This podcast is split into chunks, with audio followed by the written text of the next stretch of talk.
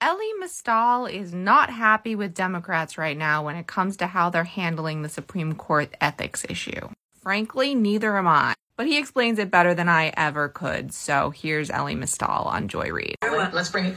Thank you. Let's bring in Elie Mystal, Justice Correspondent for The Nation. I mean, I could do seven more minutes of potential ethical scandals, Elie. I mean, the, the, the conduct by Clarence Thomas could be criminal. The conduct by uh, Kavanaugh back during that time could be could have been criminal. The FBI did a pretend investigation of him. He's sitting on the court judging whether we can have the rights over our own bodies, and he might have misused the bodies of women.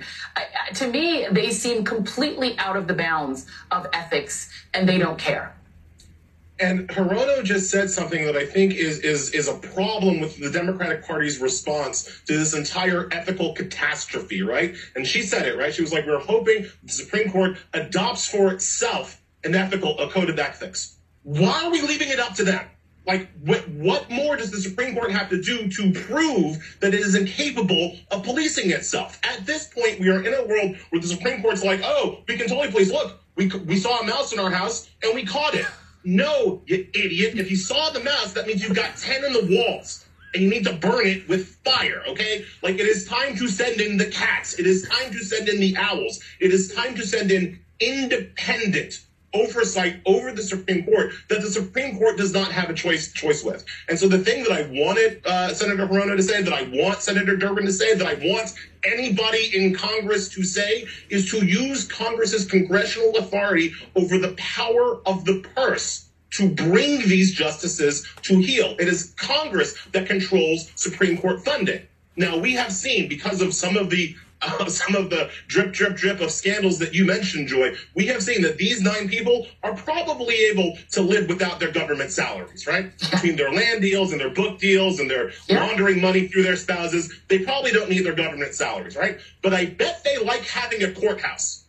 I bet they like having clerks. I bet they like having free Westlaw access. I know they like having taxpayer funded security details, right? And if Congress starts taking those away, if, Tom, if Congress puts the stick to these people and starts taking away some of their perks and some of their privileges, then I bet you the Supreme Court would see the virtue in submitting to independent ethics oversight. It is that or the highway. This ridiculousness of the Supreme Court to police itself has already been proven to be false and unable for these justices to do.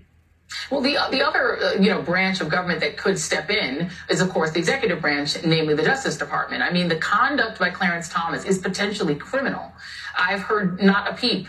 Um, and not a, a whit uh, of a chance that he might be investigated for that misconduct.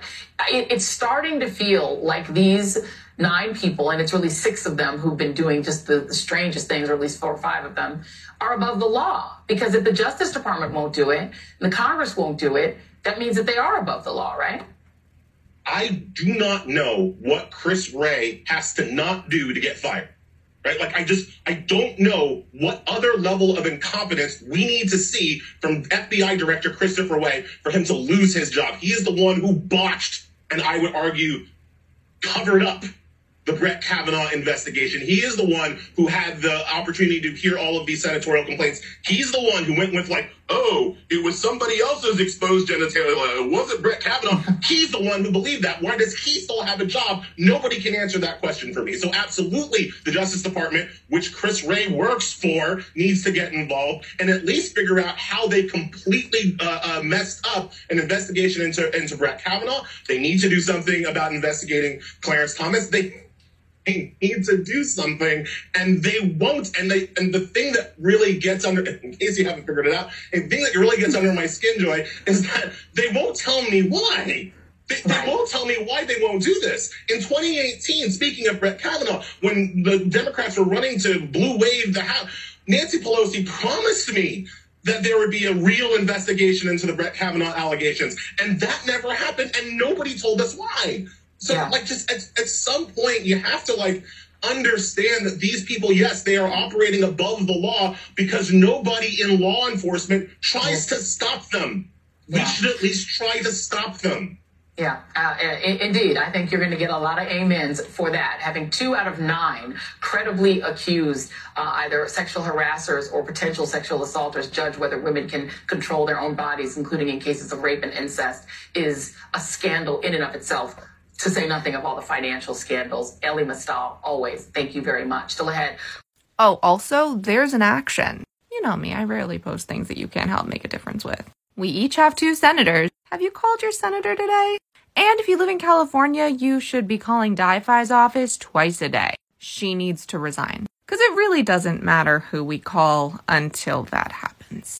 But still make the call. Yes, even if you have a Republican, they might surprise you. So don't count them out just because they're Republicans. Short Cast Club